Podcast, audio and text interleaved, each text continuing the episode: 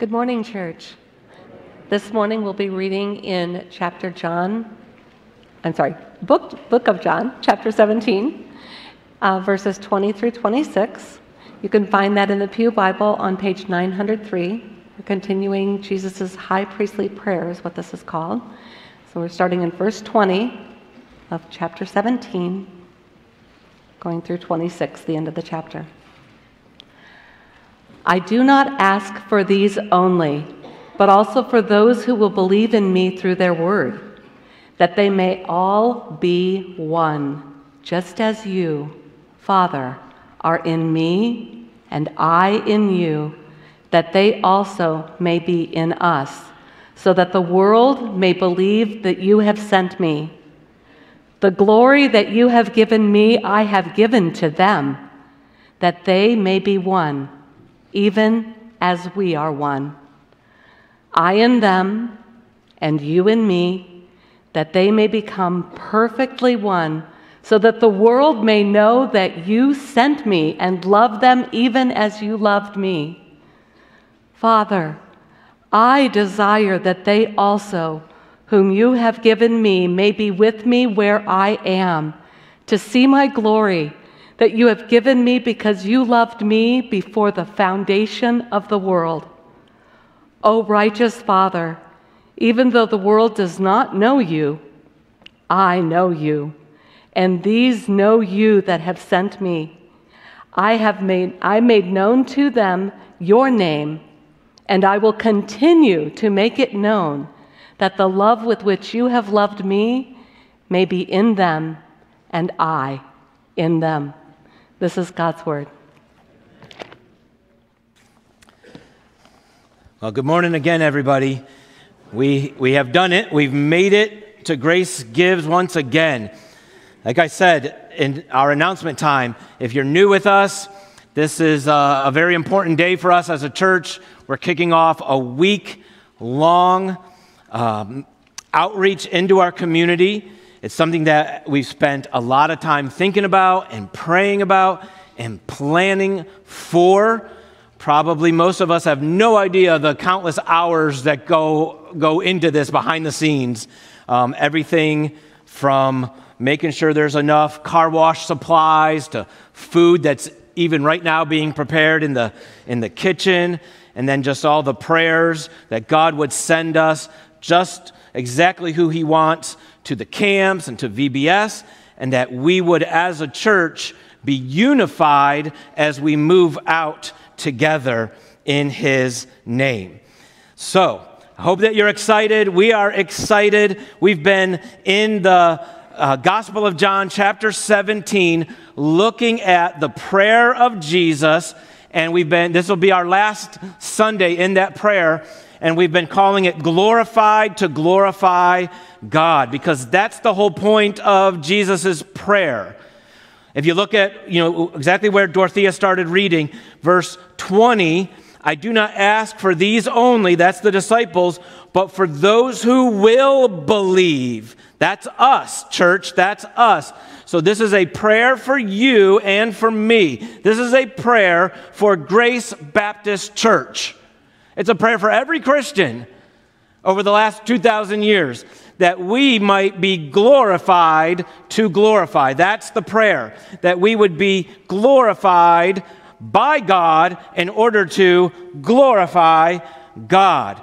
And oh, what confidence that should give us. Oh, what courage. Oh, what strength. Oh, oh, what encouragement to know that the Lord Jesus himself has prayed for you. What are the odds that that prayer's not getting answered? Zero. Zero. This prayer's getting answered. And I want to submit to you that it's, that it's going to be answered this week. This prayer is going to be answered right before our very eyes. Our sermon title today is Our Witness in the World: Glory, Unity, and Love. So we're going to talk about those three things.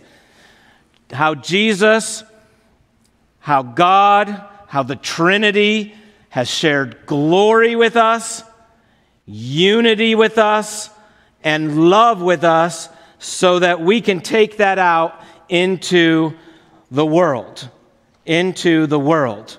Now, last week we talked about the world, and this is where it gets a little tricky because sometimes some of these words, they can shift in their meaning. So last week I preached a whole sermon talking about how the world is a system. The world is a system. But today when we hear the word world, we're going to think about the, the people of the world.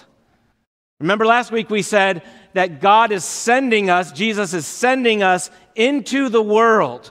And we're going to talk about today how much God loves the world, the people of the world, and how we too can love the people of the world. So here's, I basically have one lesson today, one thesis sentence, and then we'll, and then we'll work through the passage to try and support our thesis sentence, okay?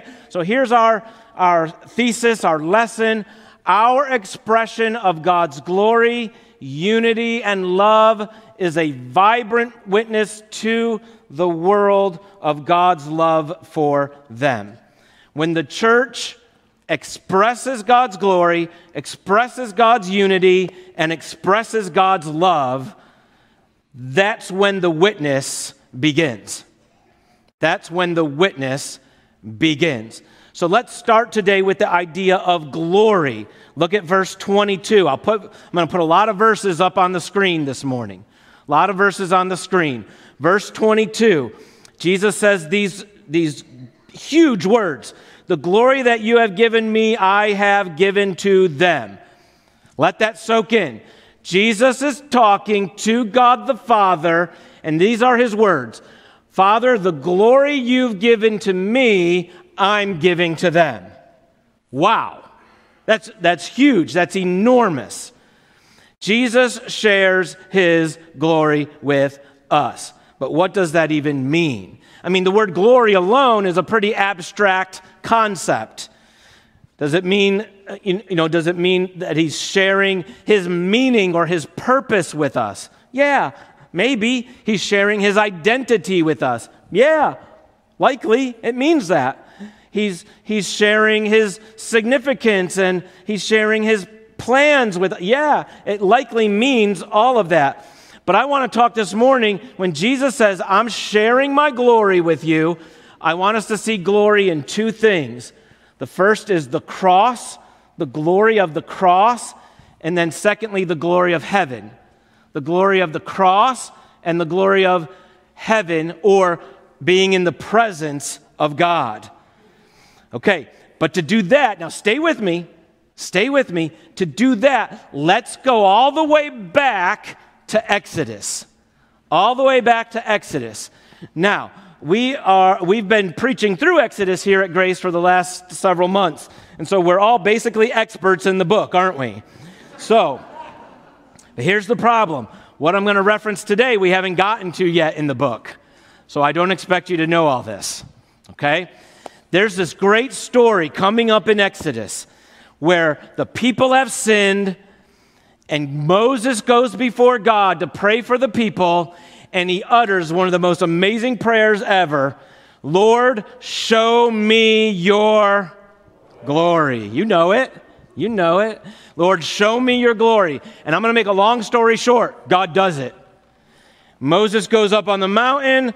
God says, I'm going to show you my glory. You know, there's a whole, like, I'm hiding you in the rock thing.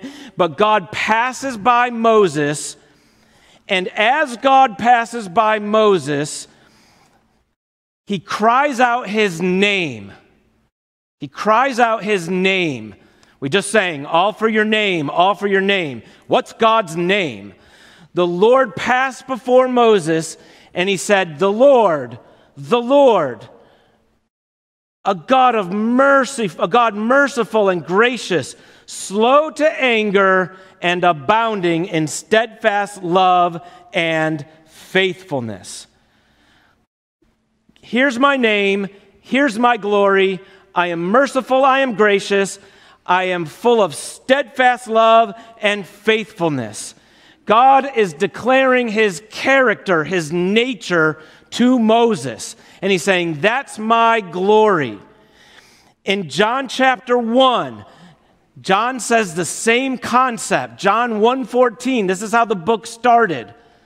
And the Word, that's Jesus, became flesh. So the Word is in heaven.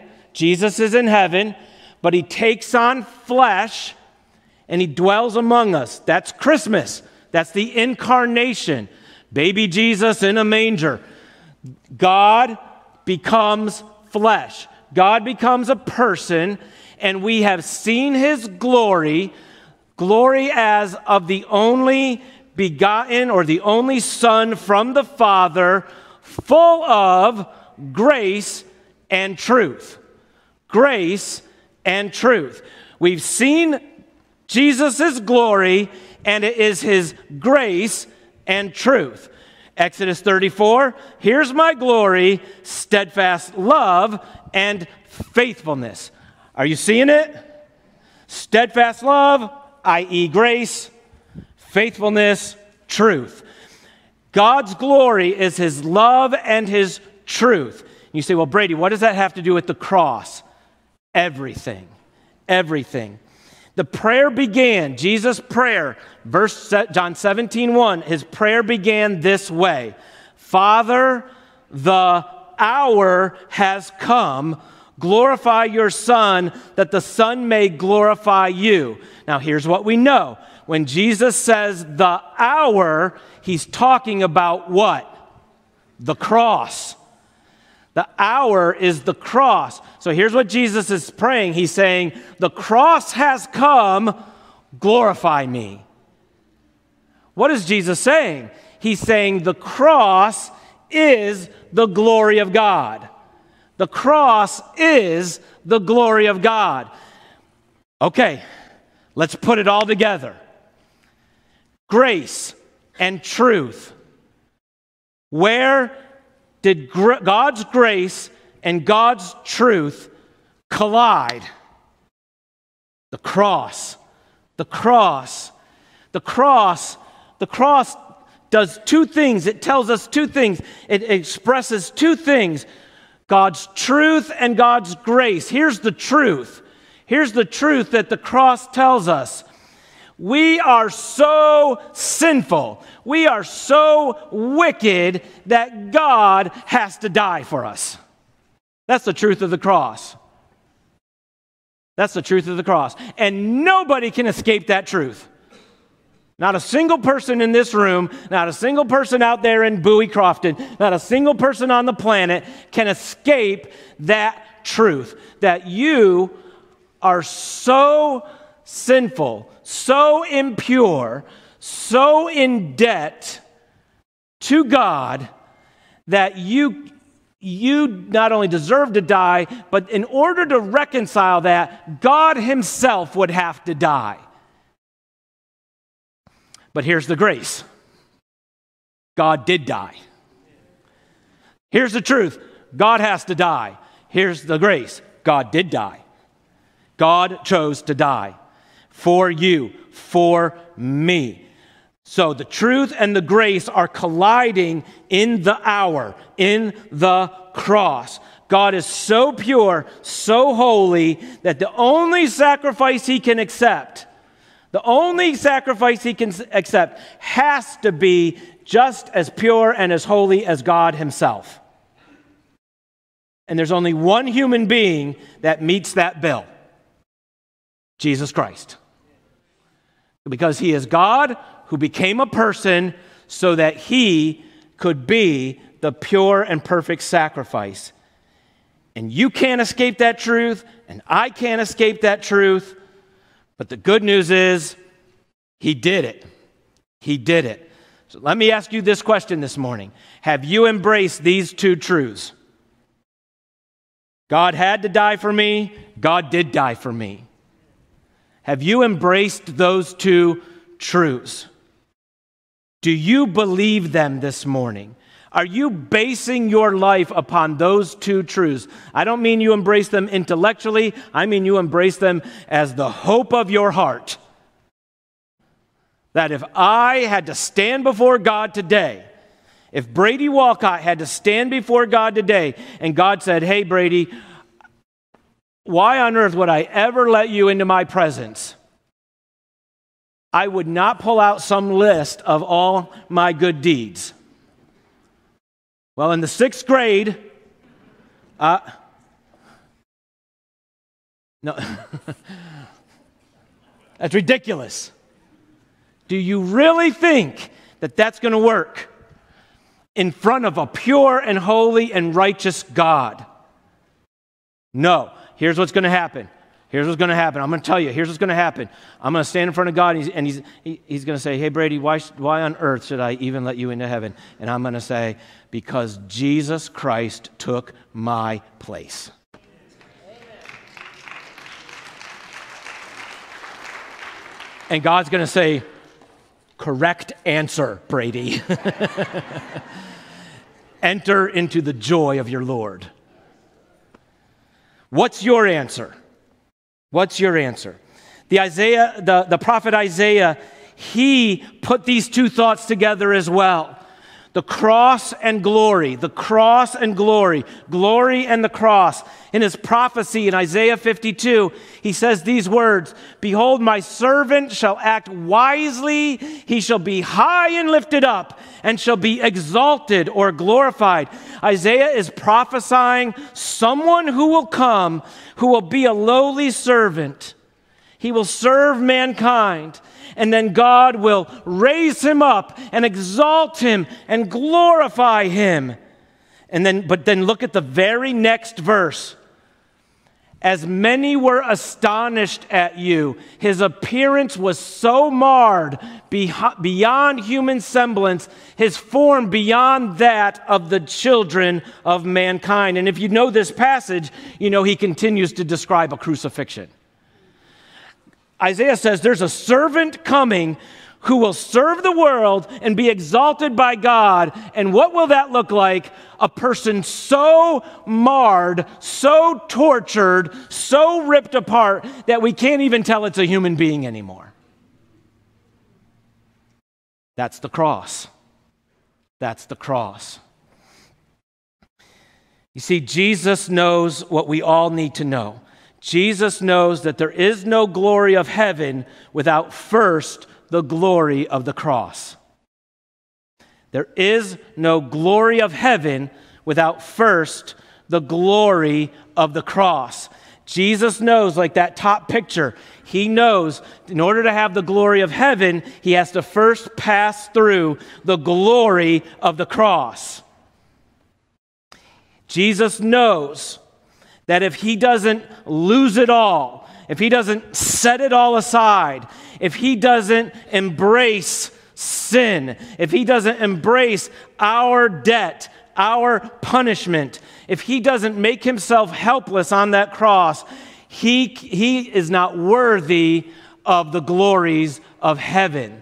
And he did that for you and me. And yet we, that bottom picture, we tend to think that life is about jumping over the cross in order to get straight to the glory. And it's not.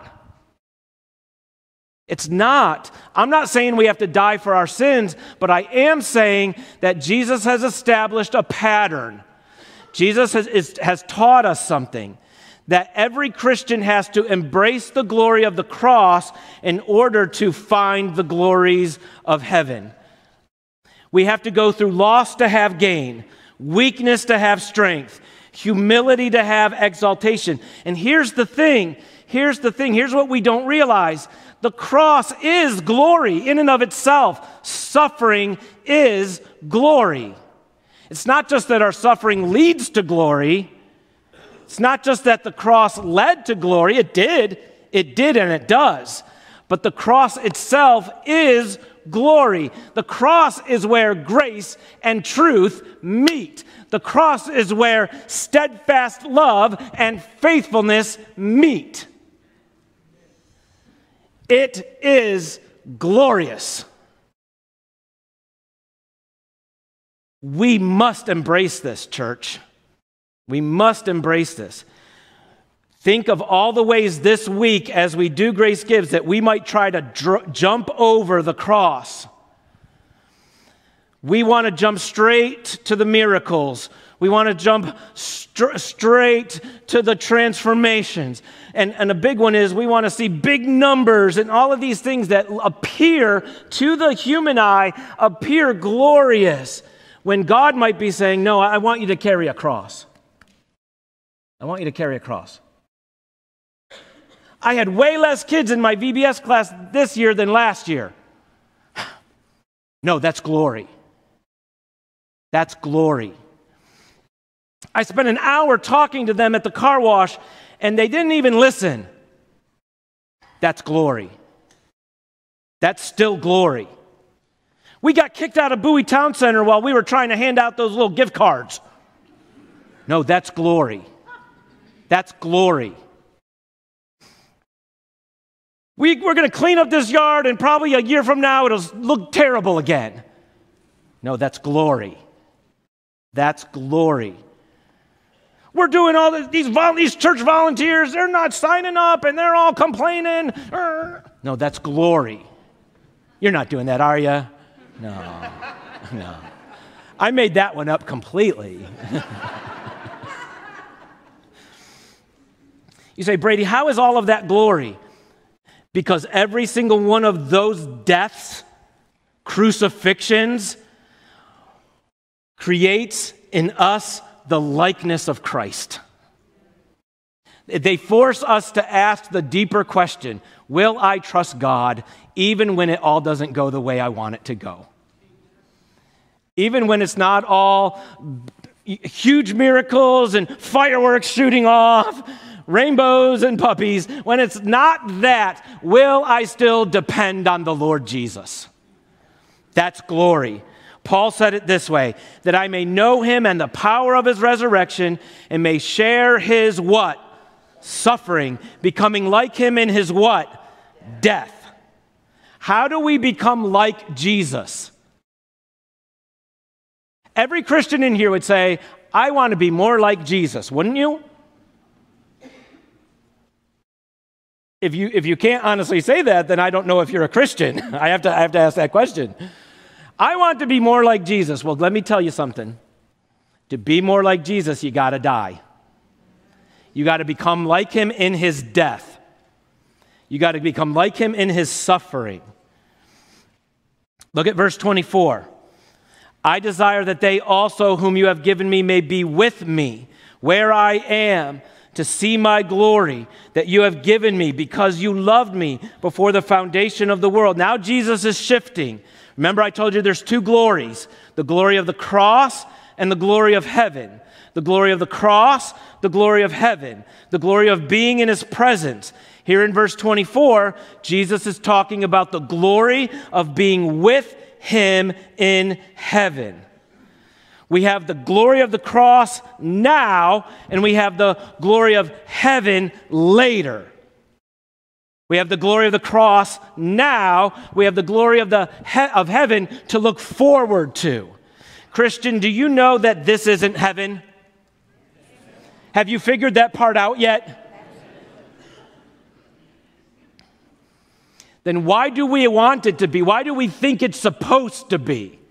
That all of our dreams are supposed to come true now. This ain't heaven.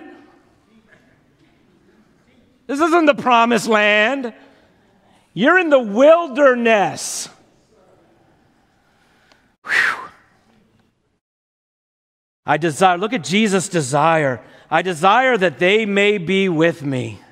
Isn't that beautiful? Jesus is praying his desires, and what's his ultimate desire? That we would be with him forever. John fourteen, I go to prepare a place for you, that where I am, there you will be also. That's our hope, Christian, isn't it? That's what allows us to take up the cross. What, how did Jesus, psychologically, how did Jesus take up the cross and do it? Do it, do it, torture, death. How did he do it? Hebrews twelve, because of the joy set before him. He endured the cross. What was the joy? You, me. If I go through this, we will be together. For the joy set before us, can we endure the cross? Heaven is where we'll see the glory of Grace Gives. Heaven is where we'll see the glory of all we do as a church and all we do individually as a Christian. Will we see some glory this week? Of course we will. Praise God. He's kind. He's going to let us see some really cool stuff this week. I know he is. He always does. He always does. We're going to see kids paint really cool art projects. We're going to see some kid make a layup who's never made a layup before in his life. We're going to see, we're, we're going to see a, a yard that hasn't been cleaned up in months be, be made to look gorgeous, like the Garden of Eden. We're going to see cars roll in with dirt, and, and we're going to wash that car clean, and it's going to roll away, and we're going to go, glory, hallelujah.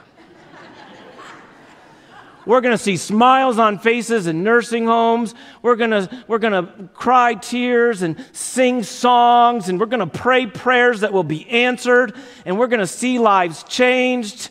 Praise God. Praise God. But listen to me.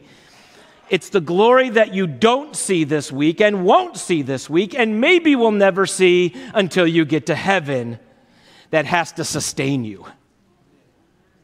It's coming. It's coming. God is preparing a glory for us beyond anything we will see on this earth, isn't he?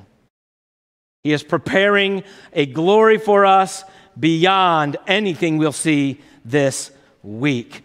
And these glories, the glory of the cross, the glory of heaven, this is what unifies us. Back to verse twenty-two. The glory that you have given me, I have given to them. Why? That they may be one, even as we are one.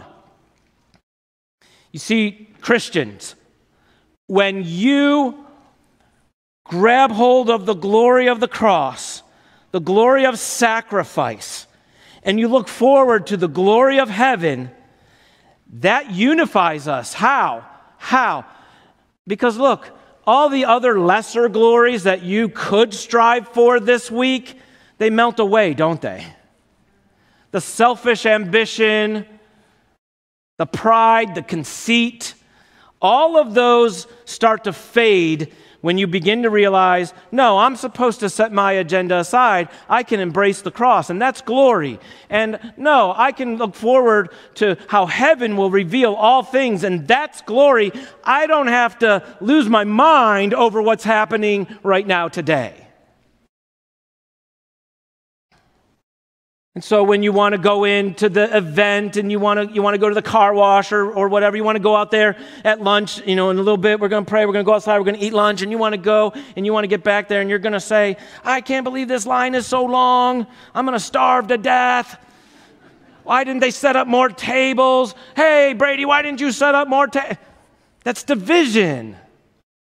Amen. That's division. I mean, let's just be real. Let's just be practical.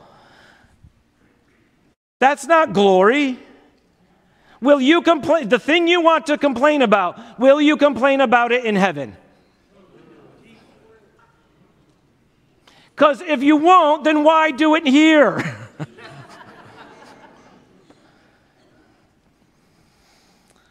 But it's not just the cry for unity that's so amazing. It's the basis of our unity. Verse twenty-one. Look at this. This is amazing. That they may all be one. Amen. We are one. One faith, one Lord, one baptism, one God and Father of all. We come to one church, we hear one sermon, we sing the same songs, we wear the same shirts. We're going to take the same communion. We are one. But why are we one? Just as you, Father, are in me and I in you, that they also may be in us. What?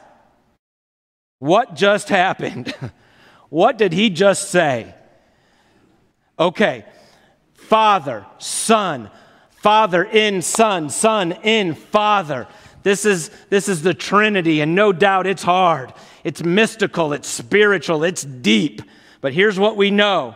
God is one, and yet God is three.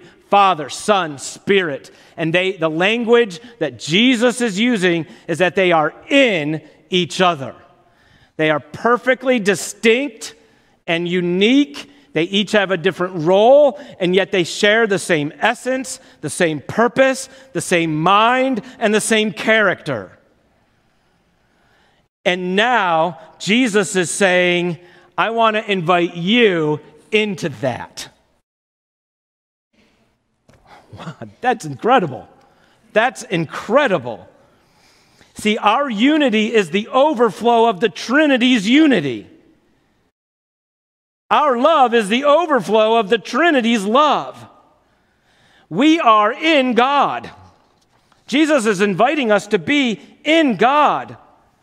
Now, you might, you might want him to say, you might think Jesus is going to say, um, Father, help all these Christians to know that they're in each other. That's not the prayer, is it? That's not the prayer.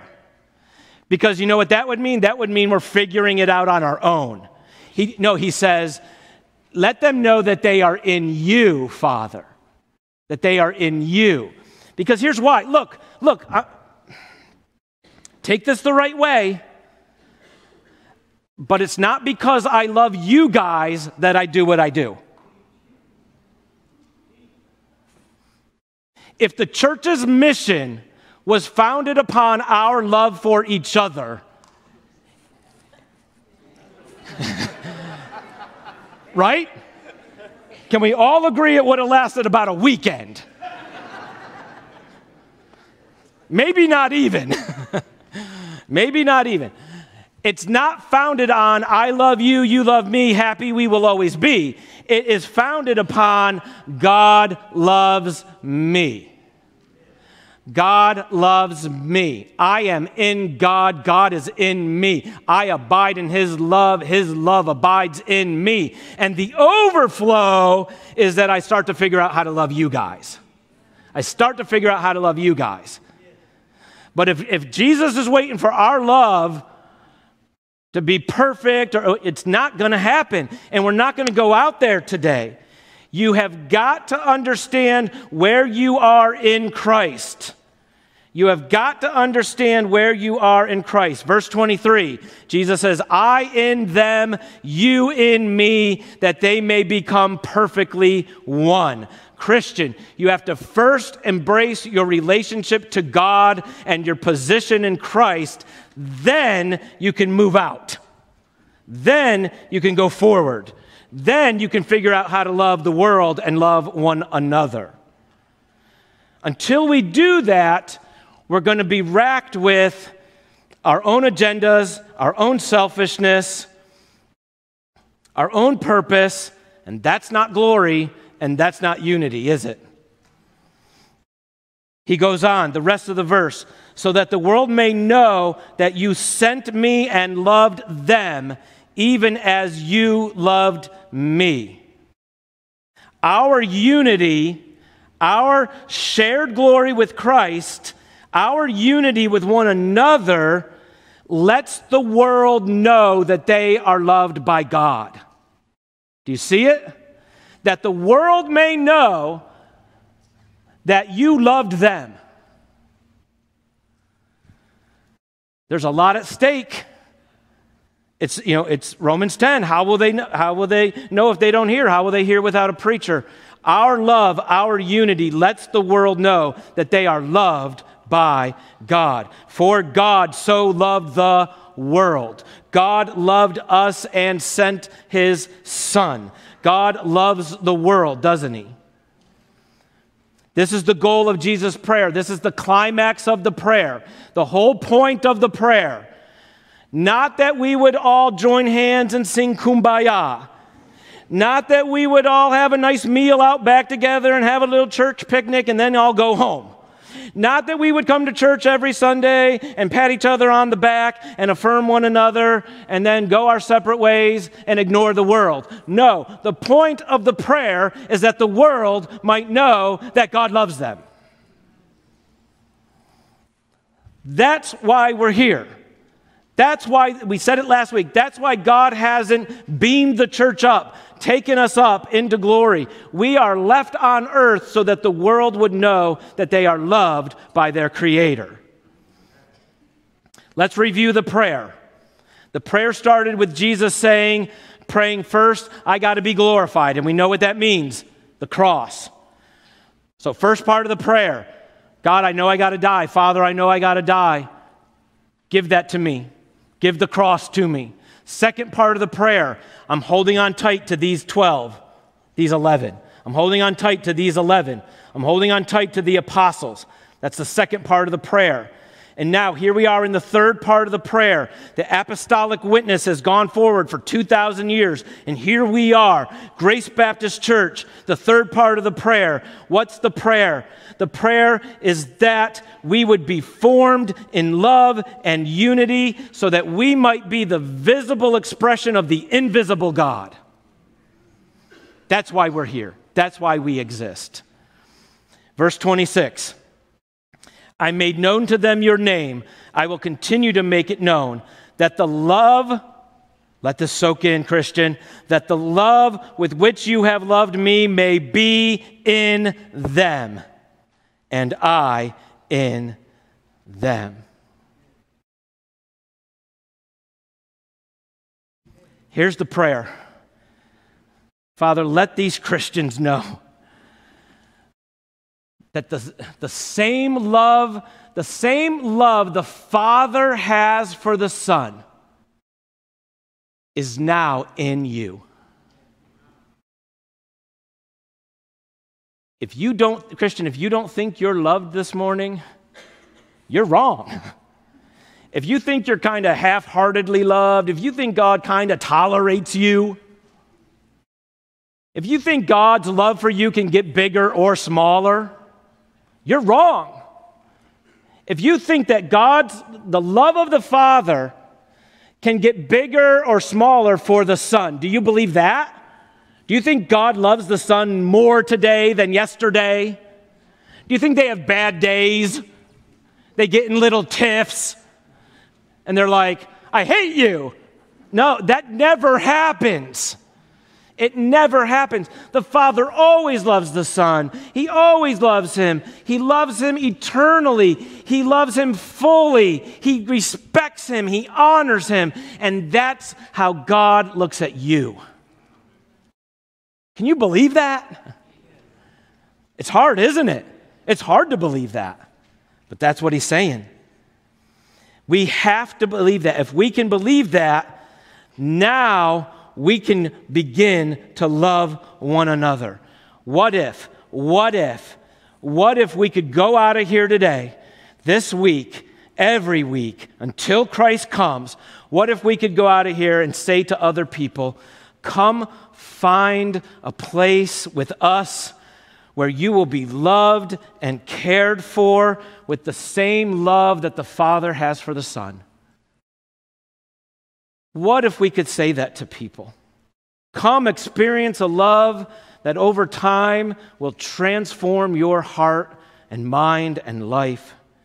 Look, our love, Grace Baptist Church, our love for each other is not perfect, but it is being perfected by the love of God. Do you believe that? Do you believe that? And then what if people could see that love in action? What if they could see it as they look at us? Here's the promise. Here's the promise Jesus makes. I made known to them your name, and I will continue to make it known. I will continue to make it known. Jesus is doing the work. Jesus is with us till the end of the age. Jesus is going before us, and he's making the name of the Father known. What is God's name? God's name is not God. God's name is the Lord, the Lord, merciful and gracious, abounding in steadfast love and faithfulness. That's the name of God. And Jesus is making it known, isn't he? He's making it known. Church, our love for each other is the closest thing we have to being like God. It's the final apologetic. May we make God's name known by making his love known to the world. Amen? Amen. Let's pray. Father, we're wrong when we think that your love isn't perfect. We're wrong when we think that your love is limited. We're wrong when we think that your love waxes and wanes. God, we're wrong when we think that your love wouldn't do the hardest thing ever. We're wrong when we think that your love is conditioned upon a response. And we're very wrong when we think that Jesus had to earn your love for us, that he had to do something in order for you to love us, as if you didn't love us until Jesus died. No, from before the world began, you loved. You are love. It's impossible for you to not love. God, may that love, may that glory be in us. It is, we know it is. May we understand that. May we experience it. The experience of the cross, the experience of looking forward to heaven. May these things change our hearts, oh God. May they change our hearts. May they remove selfishness, pride, arrogance, conceit, demands, manipulations, and may they just allow us to rest and breathe easy and go forward into a world that often will not listen, might even hate us. The results might not be there this week, the results we want. The numbers might be not what we want. But Jesus, that's okay. Your glory is there. Your glory is in the sacrifice. Your glory is in the dying. Help us to understand that now as we take communion together. Help us to be unified around this, this cup, this bread, which represent your life. Jesus, unite us. Unite us. Let our unity be our witness. Let our love be our witness. We pray in your name. Amen.